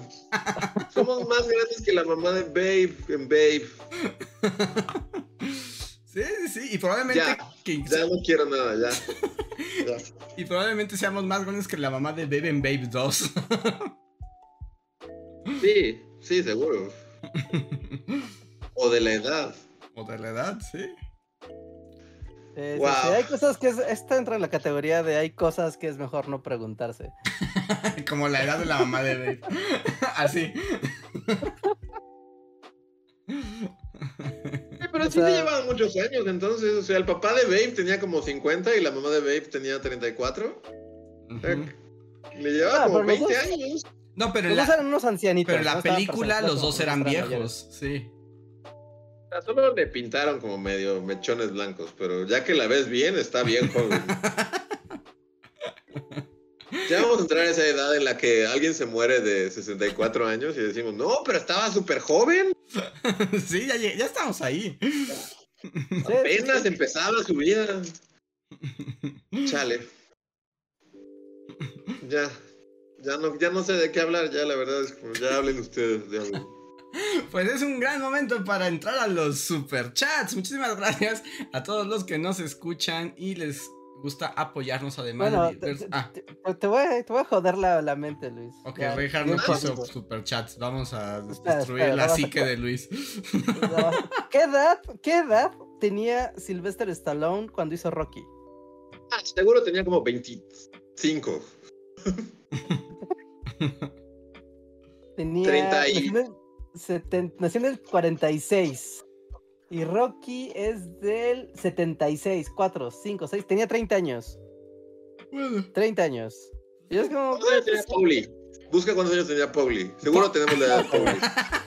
eso sí es más probable. A ver, vamos a ver. Ah, ¿Cómo se llamaba este actor? Pauli. Burt Young, ¿era? Mm, Pauli Penino, el actor es. eh, ¿Cómo se llama el actor de Pauli? ¿Alguien? a ver. ¿Burt Young? Pauli Young. ajá, Burt Young, ajá, sí, sí es Burt Young, ajá. Burt Young nació en 1940. ¿De qué año es Rocky? Del 72. 30. Del tre- de 32 años.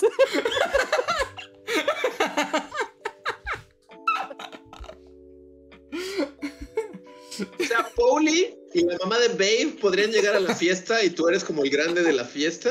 Ajá, sí, Exacto. básicamente, esencialmente. Ah, estoy Y Angela Lansbury. Y Angela Lansbury, así los tres llegan. ¿no? Qué fuerte. Hay que cambiar el tema. Oficialmente ya no quiero seguir hablando de esto. Pues cambiemos de tema. Amigos, si les gustan estos podcasts, les gustan nuestros videos de historia y quieren que sigamos haciendo este trabajo, pueden apoyarnos para que sea posible. Una de las maneras es uniéndose al sistema de membresías aquí, que es un donativo que dan mes a mes y ganan algunas recompensas como mi agradecimiento eterno.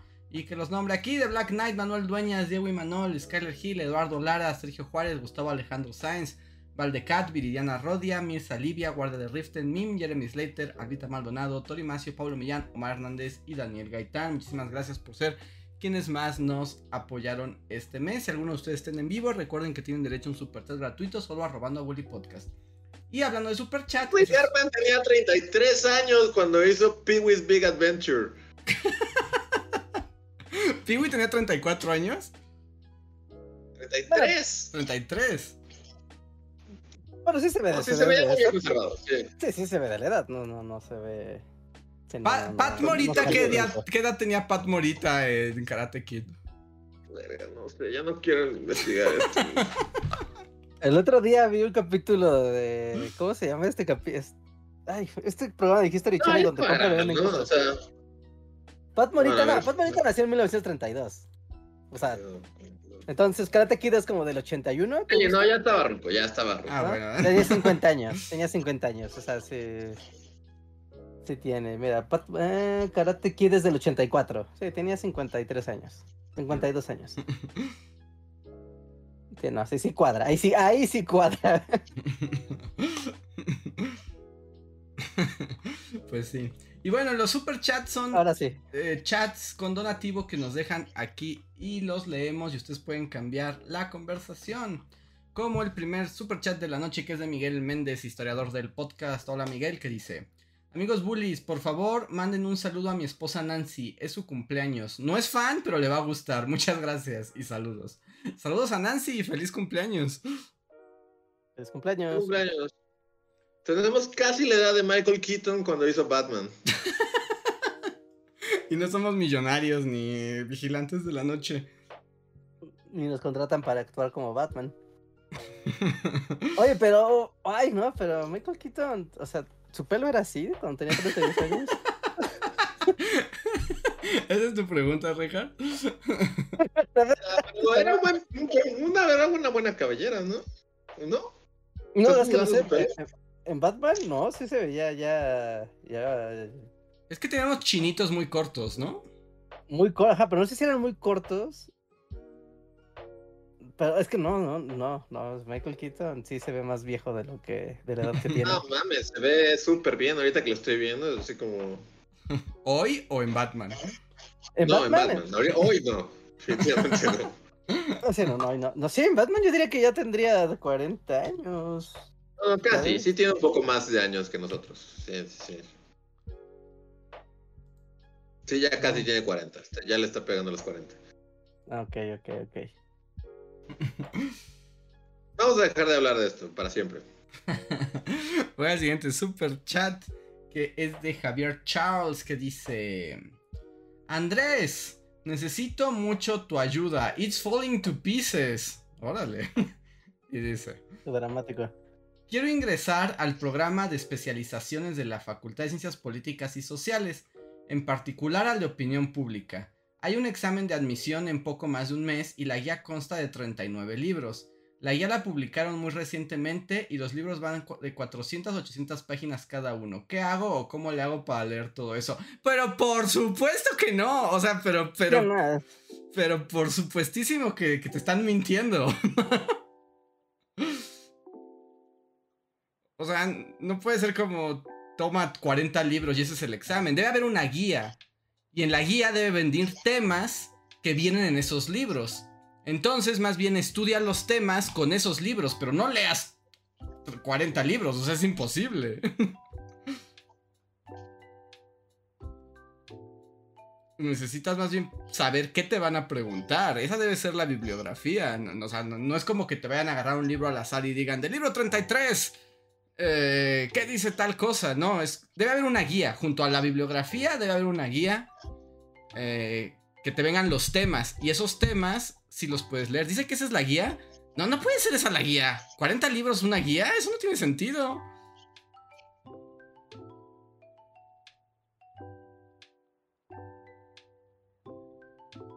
No lo sé. no sé qué aportar a esta conversación. sí. No sé, cuando en el examen de maestría, de la, igual de la facultad, también su guía era una mentada de madre, porque era como, güey, son estos libros. Y era igual, son estos libros. Ajá, pero ¿qué estos libros? Y así, mm. o sea, era como muy, era muy abierto, ¿no? Como, ajá, pero guía de preguntas o guía de temas específicos. No, son estos libros. Y unos temas. Y pues ya, date. Y llegamos al examen y era como, pues... Pero la clave ahí es, es en los temas. Debe haber unos temas. O sea, aunque sean muy amplios, o sea, debe haber unos temas. O los libros deben versar sobre un tema, o sea, como que todos se traten sobre la creación del Estado.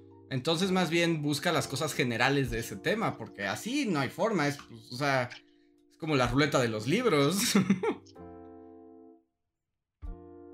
Pues muchos lo intentan, hay que, hay que descartarlos de alguna manera. Mm, no sé, o sea, si es así, tiene que haber algo más de información. Algo más de información, o sea, no te pueden arrojar 40 libros random. O los, o los libros deben tener temas en común, o sea, que puedas ver los libros y decir, ah, claro, estos 40 libros tratan de estos cuatro temas. Y entonces estudias los temas de esos libros más que los libros en sí, porque si no, no hay manera de abordar esa tarea. Mm. Pues Ahora, no sé cómo lo hagan el de maestría, porque en la UNAM luego también te dan libros y más bien el examen no es como de preguntas y respuestas, sino es como que escribas un ensayo sobre los temas de esos libros. Nos es en el examen y aparte la prueba escrita. ¿Pero el examen qué implica? ¿Si es pregunta y respuesta? ¿Opción múltiple? el clásico de, ya sabes, rellena los circulitos. ¿No? Un chorro y después ya es un ensayo de no sé qué tantas palabras, pero sí es un ensayo más o menos largo. ¿No? De un te, te, dan tres temas, ¿no? Como de estos temas, el que usted quiera, dele. Sí, sí, es que eso tiene sentido. Pues no sé, pero si la idea, si realmente te arrojaron 40 libros, eh, trata de averiguar, o sea, como trata de ver los títulos e inferir cuáles son los temas centrales. O sea, a lo mejor uno es sobre opinión pública, otro es sobre política. O sea, debe haber temas centrales. Identifícalos y elige un libro de cada uno de ellos. El que parezca que el libro abarca más definiciones de los otros libros. Incluso vete con el más moderno que seguramente cita a los otros libros. y te dice, fulano dice qué tal y mengano dice qué tal. Eso es lo que yo haría si estuviera en esa en esa situación. Mm. Porque si no, no me imagino de otra manera de, de abordarlo. Aunque te den un año para... O sea, que te den 40 libros y te digan, algo te voy a preguntar de ahí. o sea, no, no, no puede ser. Entonces, esa sería mi, mi, mi recomendación. Yo así lo abordaría. Busca los temas centrales de esos libros y elige un libro de cada tema central. Ok. A ver. Ok. Mm, Alejandro Sorio dice: Hoy terminé mi servicio social y también hoy, hace 15 años, fue batalla entre emos y punks en la glorieta de insurgentes que terminó con saldo blanco gracias a la intervención de los Hare Krishnas. Ahora la recrean. ¿La recrean así como la batalla de Waterloo? Sí, es como la batalla así de. de. de Waterloo y así. Este. de Gettysburg. Así recrean la batalla entre emos y punks. Alguien por ahí me dijo, un corresponsal joven, que, que por ahí me dijo que, que, que sí, que lo recrean. Que cada año se, se, se lleva a cabo como la efeméride de la recreación de aquel aquel evento histórico. Es que sí es uno de los hitos de la ciudad, ¿no? o sea, es como. Y fue algo- como la última tribu, las, la- los, los hemos fueron la última tribu urbana, ¿no? O bueno, tal vez no sé, tal vez me equivoque, Sí, pero no. es la última gran tribu urbana, ¿no? Porque hay más, pero ya son tan pequeñas que se diluyen. Y antes era como. Cada. Sí, sí, pasaba un año, dos años y surgía y era muy claro identificar las tribus urbanas. Y ahorita ya. Ya no, eso ya se acabó. Así que sí, tienes razón. Son las dos últimas tribus urbanas pelearon por su supremacía. en uno de los momentos más absurdos de la historia, pero por alguna razón fue muy documentado. Se están cumpliendo 15 años. As- Eso fue hace 15 años. Sí, pues ya tenemos la edad de la mamá de Babe. Somos más grandes que la mamá de Babe. Y ella se hubiera escandalizado con los hemos contra punks. Vimos la guerra. Muy bien, muchísimas gracias Alejandro Solos, que por cierto, muy generoso tu super chat. Sí, muchas gracias, qué amable. El siguiente es de Berta Inés que nos dice: Contraté Crunchyroll. Recomendaciones de cosas que no estén en Netflix, Amazon o hayan pasado ya por tele abierta. pues Crunchyroll te da todo un mundo. Pues ahí- ahí puedes ver. O sea, si, si quieres estar con la chaviza, ahí puedes ver My Hero Academia. Si quieres estar con la chavista fascista, ahí puedes ver este, Attack on Titan. ¿La Hero Academia también sigue siendo, sigue siendo parte de la chaviza o ya pasó de moda? Sí, no, ya. Ya no es lo que era al principio, pero. Pero ya está recuperando fandom. Demon Slayer, la segunda temporada, porque la primera estuvo en Netflix, pero la segunda no. Mis recomendaciones ya más extrañas, insisto, ahí está Taxifurro. Ahí puedes encontrar eh, este que me gusta de los héroes galácticos. Hay uno que me gusta mucho que se llama To Your Eternity, que nadie ve más que yo, pero está bien buena. Hay mucho en Crunchyroll, hay un universo. La de niñitas tienen banda de rock. Bochi de Rock, Bochi de Rock. Eso. Está buena, ¿eh? Está chistosa Bochi de Rock. Ajá, está ahí también. Mm, ¿Qué otras? La A mí, banda anime, este, ¿no está escandalizada también porque las inteligencias artificiales les, les van a quitar los trabajos? ¿por qué? O sea, pero ¿por qué? O sea, sí, pero ¿por qué? No, porque pues como que ya se está como previendo que en el futuro ya los animes van a ser hechos por por inteligencias artificiales, ¿no? Pues no, o sea, Bueno. espero que no, espero que no. De por sí, ya cada vez que le meten cosas si escas al anime, algo en mí muere. Yo quiero chinos dibujando como si no hubiera un mañana. El tiempo de los chinos dibujando ya cada vez, o sea, como que se va a acabar. Y van a ser reemplazados por inteligencias, por computadoras. Pero no, no lo sé. Cada vez yo veo más animes que en momentos de acción. Que además, obviamente, lo que quieres ver animado a mano son los momentos de acción. Y ya son como un CGI, es como medio serafinoso. Y es como de, no, ¿dónde está la sangre de esos miles de japoneses? Necesito esa sangre para disfrutar este forma, este lenguaje audiovisual.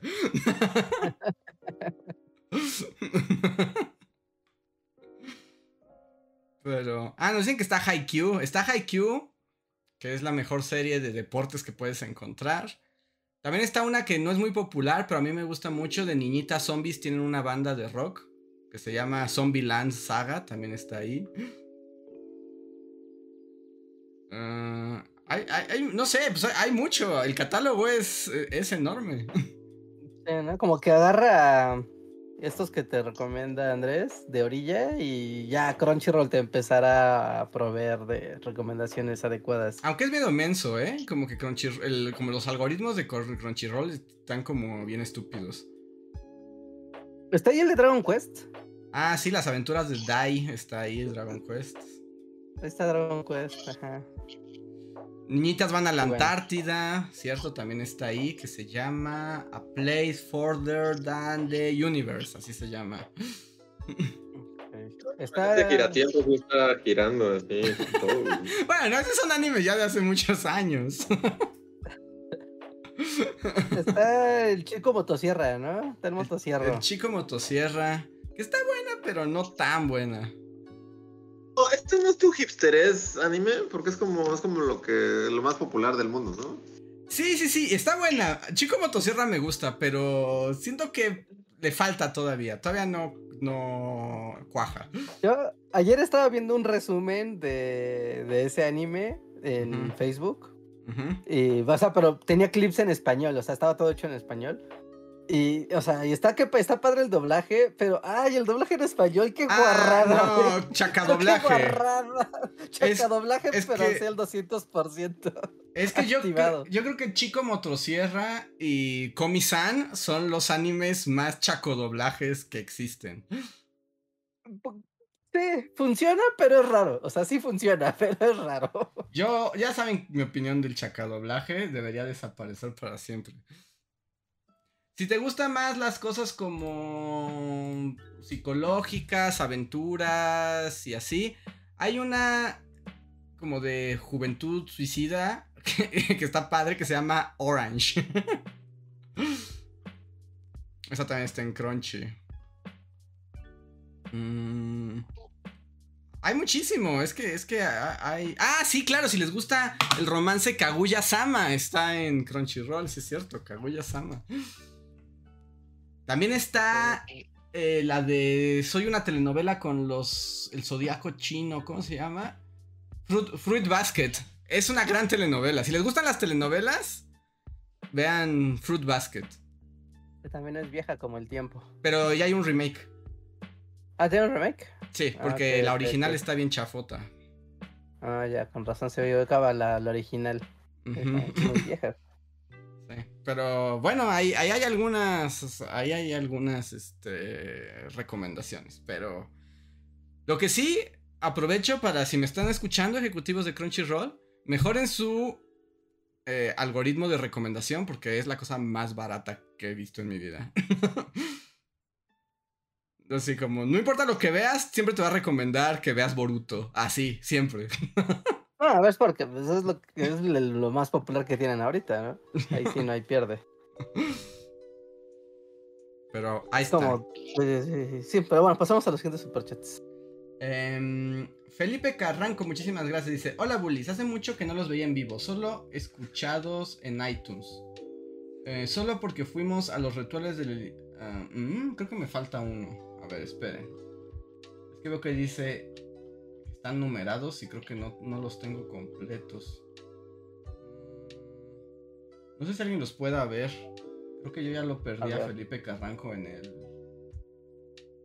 Ay, no, yo no lo voy a ver porque re- reinicié la, el navegador y no veo ningún superchat. Es que tengo, solo porque fuimos a los rituales por el equinoccio aquí en Cholula, los danzantes con elementos tan revueltos que harían que el doctor Trem todo se comiera su moño. Pero no sé bien de qué está hablando. Felipe, Pues si estás escuchándonos y nos puedes poner de nuevo, porque vi que estaba dividido como en varias partes y creo que ya no entiendo qué está ocurriendo. Sí, como que básicamente fue a, o va a ir a ver uno de los rituales del cambio de estación a una zona arqueológica. Y supongo que ve que está todo mezclado lo prehispánico con lo New Age, con lo hindú, con lo Hare Krishna y todo al mismo tiempo ahí. Mm, ujú.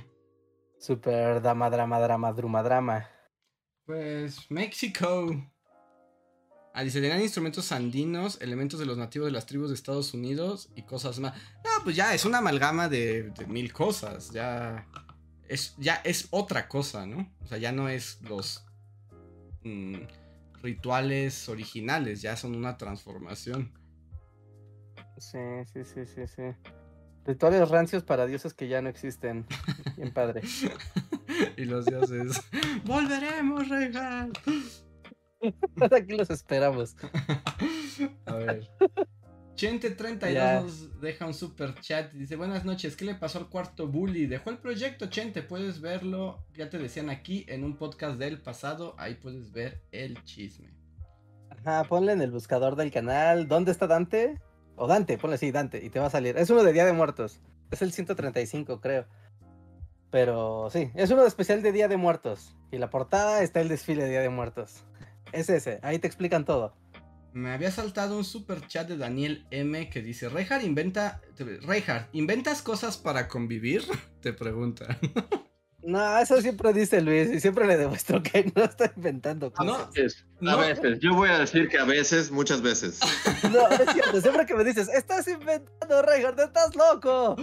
Fat bonita, y te lo demuestro. Llevo años demostrándotelo. Yo diría que, que a veces sí, a veces no. Veces. O sea, a veces no es una respuesta incorrecta. A veces. Pero... No me creían que había el derecho al cielo, ahí sí existe. Pero, pero necesitamos fuentes, Reinhardt. Yo les mostré, me dijo que es una locura. ¿Dónde lo demostraste? Pues googlealo, ahí está. Qué ponle derecho al cielo, derecho al cielo y te sale. Y te sale así como una cosa muy formal de derecho al cielo. Y te, y te sale, y te sale. Es algo real. Yo, Pero nunca me creen. Cuando son cosas muy locas, creen que estoy inventándolas. Pero no, no es cierto. Joex54 nos deja un super chat que dice: ¿Alguien dijo Star Wars? ¿Ya vieron el Mandalorian? ¿Vale la pena? Hasta el momento, dice. Saludos y buenas noches. Ahora sí ya no volví yo ahí, ¿eh? ¿El nuevo Mandalorian? No. Luis, ¿tú volviste al nuevo Mandalorian? Hay nuevo Mandalorian, pero no, yo tampoco no he vuelto. No. Estamos ahorita en la Pedro Pascal manía, ¿no? Que ya ve- Sí, es- ¿Terminaron de ver Hombre Songo? No.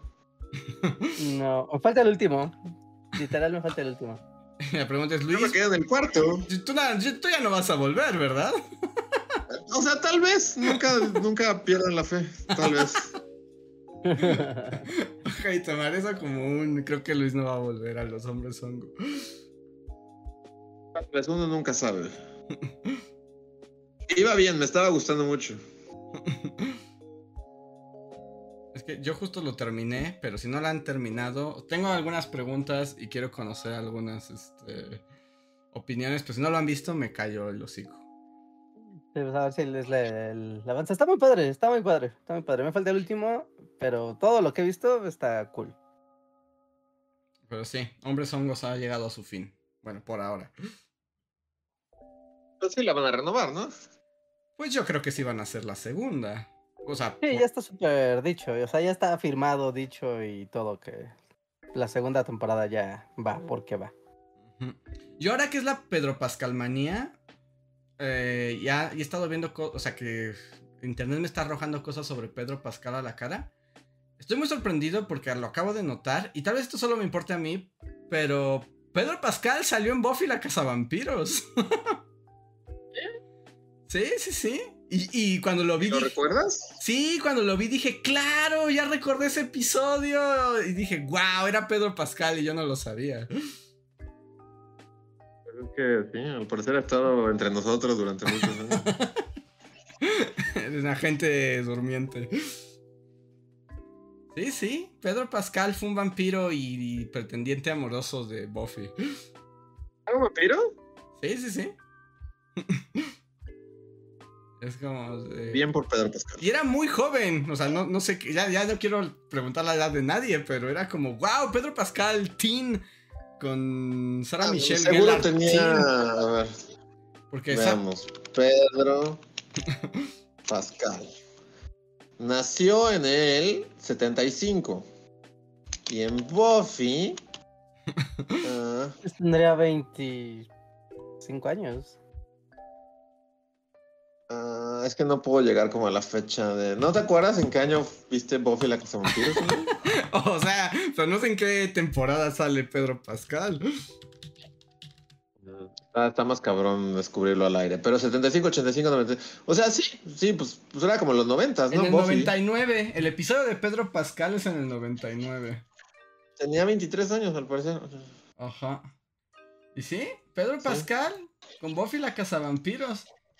Aunque debo decir que ya ha pasado el tiempo y creo que la vida ha tratado mejor a Pedro Pascal que a Sarah Michelle Gellar.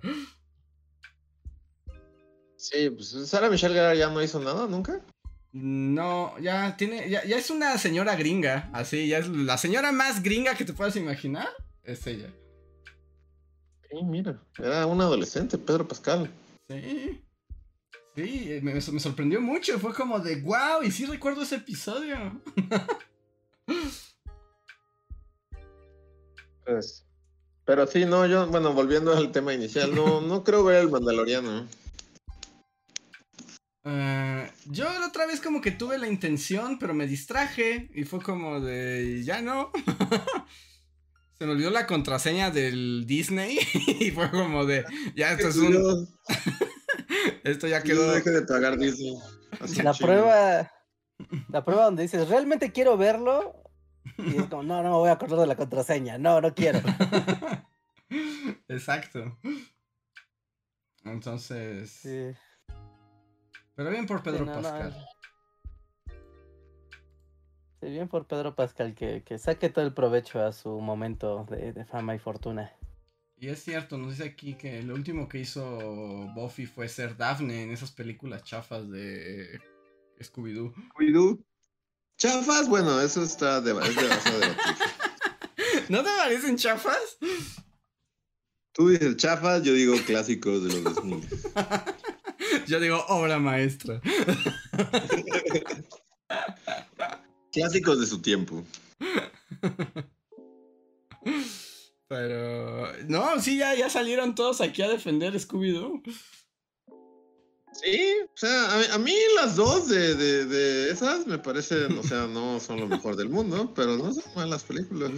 Ay, a mí me parecen muy chafotas, pero ya vi que, que, que- estoy tocando una fibra s- sensible y mi sentido arácnido me dice que me retire ahora. Qué bueno, qué bueno, me alegra. No estar solo en esto. Sí, Alguien, alguien está diciendo, ¿te gustan Luis? Y así te atreves a criticar. Yo ya dije varias veces, o sea, nadie debe de compartir mi opinión cinematográfica. Es mía, no sé nada de cine. Si no les parece, no me importa, pero sí. Aún así voy a defender a Scooby-Doo.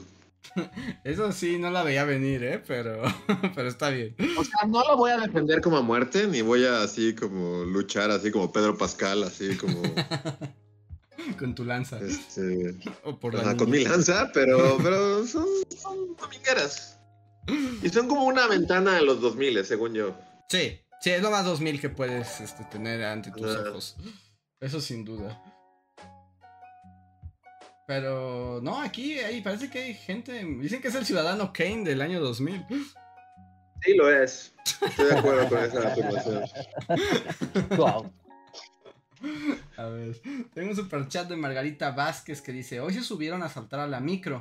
No me quitaron nada, pero el susto fue tanto que la ansiedad me quedó todo el día. Hasta que llegué a casa y abracé a mi perrito Francisco. Oh, lo sentimos mucho, Margarita. Mm, Yo no, no te pasó nada, pero sí es muy desagradable el sentimiento de impotencia y, y desagrado. Y sorpresa. Y miedo, pues te deja como un shock de miedo muy fuerte. Sí. Lo bueno es que ahí estaba tu perrito Francisco para ti. Y que no te pasó nada y que no te robaron nada. Sí. Pues ya. Con, los, con el paso del tiempo se pasa el terror del asalto. Pero pues descansa, no te subas al camión en unos días. Toma, no vayas a trabajar. Yo diría que vale la pena como darte unos días antes de volver a enfrentar el mundo. Pero la gente puede decir, me asaltaron, no voy a ir a trabajar. Pues tendría que, o sea, si tiene un jefe humano, yo Ah, No, Andrés, ¿qué estás diciendo? un jefe humano. entonces ¿En qué mundo dices, ay, me asaltaron, me siento mal, no voy a ir a trabajar una semana? Es como, no. bueno, pero debería ser posible. ¿no? Debería ser posible. O sea, muchas cosas deberían ser posibles. Bueno, sí, sí, sí, estoy pecando de ingenuo, pero Te, te pasaste. me pasé, pero Sí, sí no, pues, ay, me asaltaron, no voy a ir una semana. Ay, sí. ¿Estás bien? ¿Todo bien? ¿Hay algo que pueda hacer por ti? No, si quieres, tómate dos. Tómate dos semanas. Bueno, yo pensaba hacer un par de días, pero, pero sí, el jefe no lo va a tolerar. Pero, sí, este. Eh, José Antonio Bricio nos deja otro super chat. Dice: Hola, Bolis, gran video de la semana. ¿Cuándo uno sobre el papel higiénico o algo así? ¿Ya vieron que a Macron se le prendió el cerro? ¿No? O sea, por, o sea, literal se le prendió un cierro o lo dicen por lo de las pensiones y ahorita todos están así en llamas. Yo ni siquiera sabía lo de ¿Es el las. presidente de Francia? ¿Qué le pasó a Macron, Reinhardt? Tienen problemas del primer mundo porque eh, el gobierno al parecer no está teniendo finanzas muy sanas y entonces lo que quieren hacer es aumentar la edad de jubilación de 62 a 64 años. Mm. Y los franceses dicen, what the fuck, yo me voy a jubilar ya en un rato, ¿por qué voy a trabajar dos años más? Chicas, ¿qué, qué están cre- pensando? ¿Y los franceses jóvenes tienen derecho a pensiones o ellos tampoco? Pues los que tienen están apuntados, o sea, los viejos están apuntados y los jóvenes que tienen también están bien apuntados de que, pues sobre todo, ¿no? Como la injusticia social, es como, güey, pues cóbrale más dinero a los ricos, no los hagas trabajar dos años más, fuck? Pero los ricos no quieren eso, Reinhardt. ¿no? Y bueno, digo, son franceses y es primer mundo, entonces ellos recuerdan mucho cuando fue la crisis de inicios de la década pasada, que hubo los recortes, los fuertes recortes en Europa, un drama total donde la gente ya no podía comprar un carro del año todos los Ah, sí. años. No, y pues claro, eso no se perdona y no lo van a perdonar. Y dijeron, oigan, yo ya me tuve que tragar la, la, mm, la austeridad, ¿no? Del gobierno. Y como obrero tuve que soportar ese golpe y aumentar la. Y aumentar como la inflación, y aumentar que el trabajo duró más, y aumentar lo de la. Lo de los años de pensión para que ahora que estoy más viejo me vuelvan a decir que otra vez lo tengo que hacer. Y pues ya. Hay toda una crisis política y social en Francia debido a eso. ¿Cuál es la edad de jubilación aquí, sabes? 65. No, no sé, o sea, si me fuera a jubilar lo sabría. ¿no? Es como hay edad de jubilación México. es como, no, no trabajas hasta que te mueres. Sí, ¿no? Cuando tu espalda se rompe, así te. Cuando se te rompe una pata como un caballo, alguien llega y te dispara en la cara. así.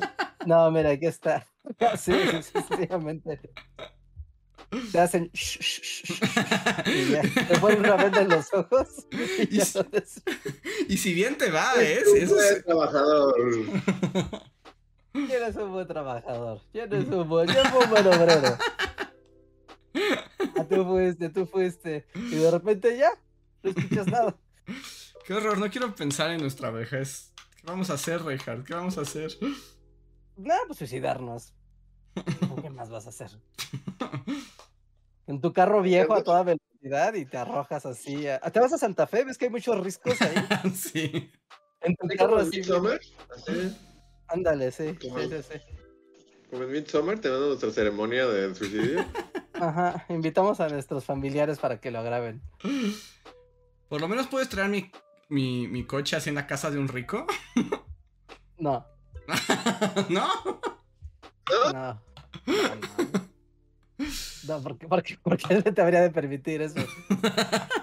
Digo, pues por Que ya lo- es el fin, ¿no? Ajá, porque ya es el Pero, fin. pues, Ya. no le vas a pedir permiso, solo te vas a inmolar así enfrente de un montón de millonarios. Ajá. Ah, bueno, o sea, si es eso, bueno, es diferente. Es diferente. Pero si hace lo vuelves una ceremonia, pues está, está raro. Pero puedes ir así a un centro comercial y inmolarte, no sé. No, porque no quiero hacerle daño a la gente que está igual de fregada que yo. O sea, si quiero por lo menos romperle una barda así a la casa de alguien muy rico. No sé, te vas a. ¿Te vas a algún resort así en Cancún? ¿De esos acaso los turbo 8000 estrellas? Mm, Sí, aunque más bien pensaba así como estrellar mi coche así en una mansión en las lomas, así. Sí, no, creo que seguramente ya tendrían previsto ese escenario. Estoy Seguro que ya, ya pagaron lo suficiente para prever esa- ese escenario. Y seguro no llegas. y si dicen que van a decir, Santi, otro carro en el muro. Ajá. Güey, qué molesto. sí, exacto, porque que en, en un resort no, porque los, los que van a sufrir más son los empleados del resort y ellos no quiero hacerles nada. Ya, ya, ya. Sí, tendrías que esperar, no sé, alguna de esas juntas de empresarios, ya sabes, esos momentos donde salen de sus guaridas. Ah, ya sé en dónde, en esos, eh, en esos congresos de pláticas motivacionales para millonarios. Ajá, ándale, ese es el momento y ahí en el estacionamiento. Ajá. Yo soy paz. Pero mira, aquí en México, te digo que ah, el primer mundo. Pues los trabajadores se pueden jubilar a los 60 años por cesantías, ya sabes, si te lastimas o algo pasa así. Mm, O 65 años por vejez. mm, Ellos están pasando de 62 a 64. Digo, no, no está cool en ningún lado. Pero aquí en México es de 65. Ujú. Pero aquí es ¿Ah, que sí? años trabajando, ¿no? Ni siquiera es por edad, ¿o sí? O sea, lo máximo por edad es 65. Y por edad, ¿qué son? ¿25 años? ¿30 años? No sé, mira, Carlos Slim dice que debería de ser a los 75. Ay, Carlos Slim dice Claro, muchas sí, cosas. dice muchas cosas y luego hace todo lo contrario a lo que dice. Pero pues está bien feo, ¿no? Que te jubiles trabajaran cuatro días. Bueno, los voy a hacer venir siete días. Estaría increíble que los trabajadores no tuvieran horario laboral. Corte A. Bueno. Ahora hay tarjetas checadoras en todos mis negocios. Sí, ¿no? Pero aparte está todavía más feo. Dice que la jubilación hasta los 75. Es como, bueno, ¿para qué 60? Todavía están buenos. Mira, Carlos Slim dice muchas cosas. Todavía sirven. Ajá. Mira, Don Chucho todavía se sostiene en sus dos piernas. Don Que- Chucho todavía que aguanta, todavía aguanta, Don Chucho. Que venga, pero esa jubilación que se desquite. No, qué horror. A ver, ya no tenemos super chats y ya es casi las 11, así que llegamos al final. Ah, nada más dicen, José Antonio Bricio me faltó la segunda mitad de su super chat que decía que les falta a Luis Rejar para ver One Piece. Eso no va a pasar, es algo que también deben aceptar. Tiempo. Como. Ya, ya no estamos en edad. O sea, si ya, ya nos podemos ver One Piece, ya solo eso es lo, que, lo último que vamos a hacer con nuestras vidas. ya es esperar la muerte después de eso. ¿no? Pero bueno, pues ahora sí, llegamos al final del podcast. Muchísimas gracias a todos. ¿Tenemos algo más que decir? ¿Tienen algo más que poner sobre la mesa antes de pasar al postcotorreo? Este, cosas. Suscríbanse, suscríbanse al Bully Podcast. Si no están suscritos, háganlo ahora mismo, especialmente aquí en YouTube. No, si están escuchándonos en Spotify, en iTunes y así, pues ya están suscritos, obviamente. Pero si no, háganlo aquí en YouTube. Dejen sus comentarios también, los leemos. ¿no? Leemos todos sus comentarios en el after, aunque no, no haya mayor interacción, pero siempre los estamos ahí leyendo. Y recuerden también participar con los super gracias.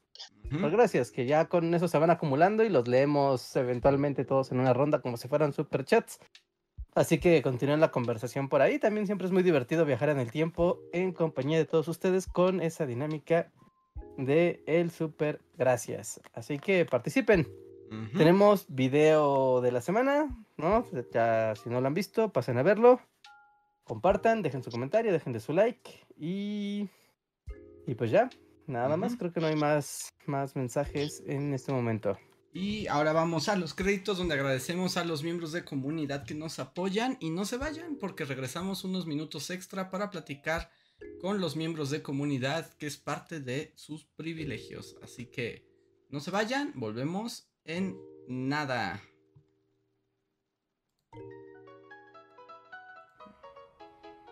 Síguenos en Facebook, Twitter y YouTube con el usuario Bully Magnets. También suscríbete a nuestro podcast en iTunes y en la app de Mixler para tener lo más nuevo de nuestros contenidos siempre a la mano. Deja tus comentarios, suscríbete, compártenos con tus amigos y recuerda, Bully Magnets, donde la historia en verdad es divertida.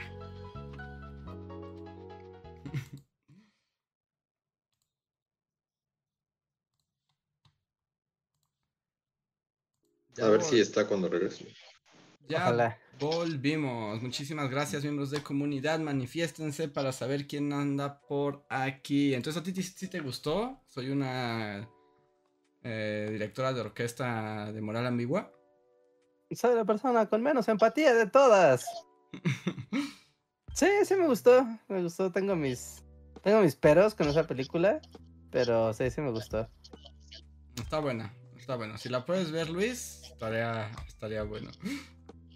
Sí, sí, buscar en pirateriapirata.com. seguro. Seguro está, sí, seguro sí, está, porque esa película la, la, trajeron a cartelera aquí en México, pero ya lleva mucho rato que salió en cartelera internacional.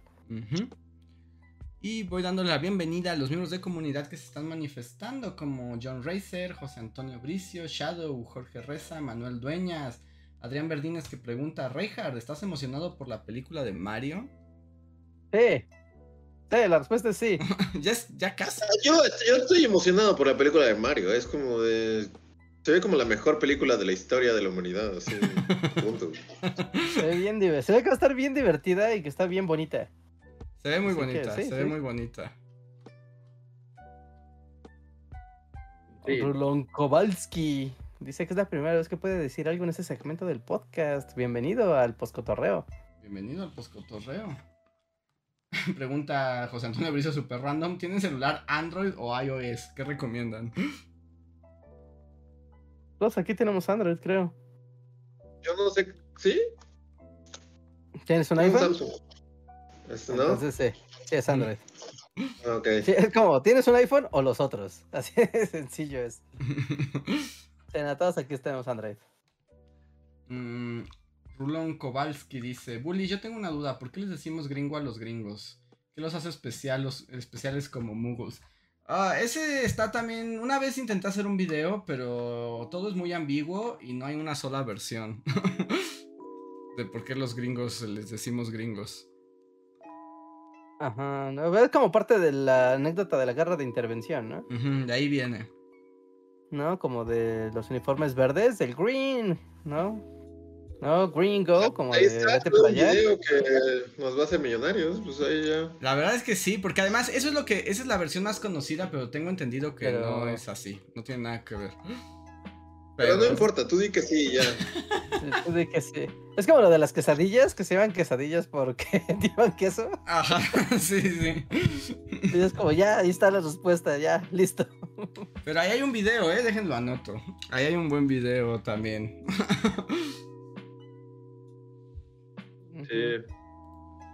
Lo voy, a, lo anotar ahora. Y no, en mi, y no en mi máquina de escribir invisible. Sino de verdad. Tengo que investigar. son de esas cosas que tienen muchos. Eh, como leyendas, ¿no? En torno a. ¿De dónde viene el término gringo?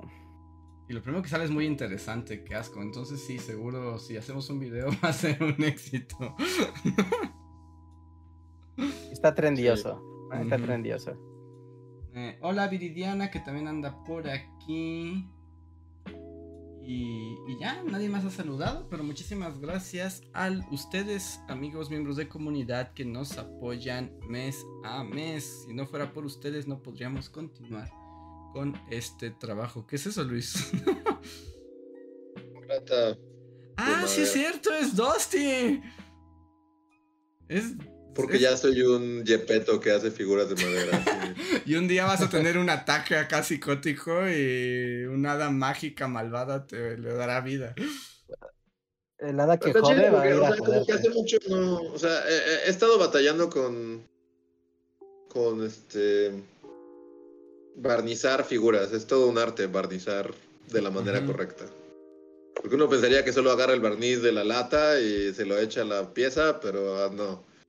Hay cosas para diluir, hay cosas para hacerlo más mate, hay cosas para hacerlo más brilloso. Entonces como que tienes que hacer ahí una alquimia rara. Y justo, mira. La madera también. ¿no? El tipo de madera absorbe diferente el barniz, ¿no? Sí, esto es un desmadre la madera que la verdad es así como de no. Sí necesitas un doctorado, ¿no? sí, porque cada madera absorbe distinto y cada barniz es para cierto tipo de madera y, y cada barniz viene con sus cosas que lo hacen más este, espeso, o más tenue, o más fuerte, o más brilloso. Es como, es un desmadre.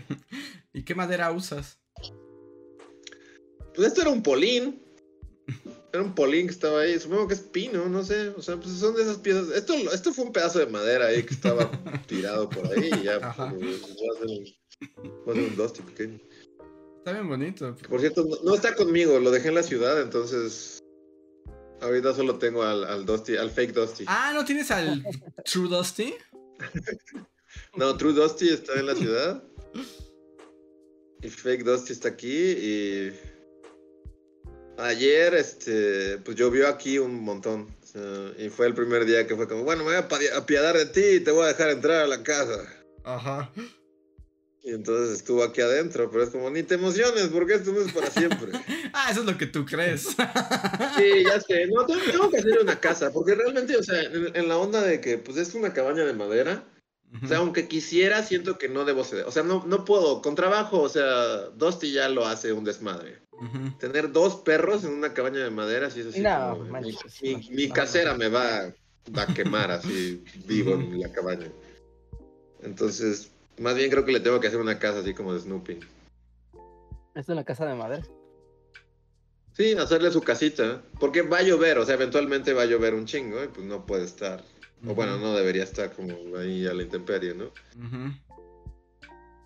Pero sí. Sí, no, no lo puedo dejar entrar. Aunque ayer lo dejé entrar y se quedó a dormir. Uy, no, uy, sí, y ahorita está, Dusty en este momento está viendo el podcast y es como, ¿qué? ¿Qué? ¡Ese maldito solo le di la espalda día!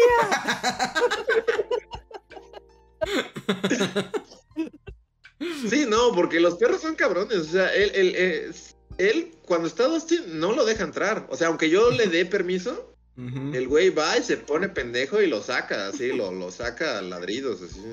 ujú. Sí lo pone claro, ¿no? Como de, te eres bienvenido, pero esta es mi casa, güey. Ah. Pero tú eres un perro de afuera, no un perro de... Yo soy un perro de adentro, tú eres un perro de afuera. Así que vete afuera, a chingar a su madre. Y aunque seamos idénticos físicamente, somos de mundos distintos. No, en fotos se ven parecidos, pero ya en la realidad sí son muy distintos. O sea, sí... Sí. O sea, Uno no, está más fino que el otro. no pueden hacer su sketch de Groucho Marx en el espejo. No. No tanto, no, no, no. Pero, Pero sí. Pues esperemos es saludos. Si True Dusty está viendo este podcast, no te angusties, True Dusty, no es lo que parece.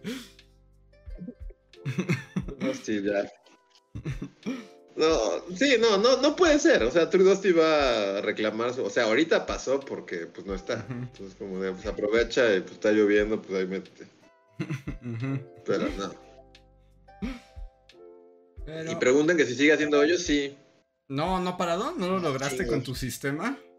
O sea, un poco es eh, medio. medio. O sea, como. lidiado para que no, o sea, pero es un desmadre. O sea, no sé qué chingados tiene, pero ya no solo ahí, o sea, hace hoyos en todos lados. Y es muy bueno, o sea, de la noche a la mañana eh, ya hizo una cueva así gigantesca. Que le- supongo que es como eso que le llaman como perros ratoneros. Ajá. Sí, sí, sí. No, conejeros creo que les dicen. Sí, conejeros, ¿no? Acá hacen como. Ah. Van y los Hacen persiguen. como literal. hoyos. Sí, Sí, debe sí. ser descendiente de un perro conejero. Creo que sí les dije que, que, o sea, que como que es chistoso que allá abajo por la frutería hay como su... Según yo son sus hermanos, que son como él, ah, pero sí, sí, que- sí, nos dijiste. que hay toda una pandilla de hermanos más fuertes. Que son igualitos, pero todos portachones, así como, no, somos tan fuertes. Soy como los, me los imagino. Me los imagino como los chicos malos de Pato Aventuras. Ajá. Sí. Sí, lo corrieron. Pero sí. Muy bien.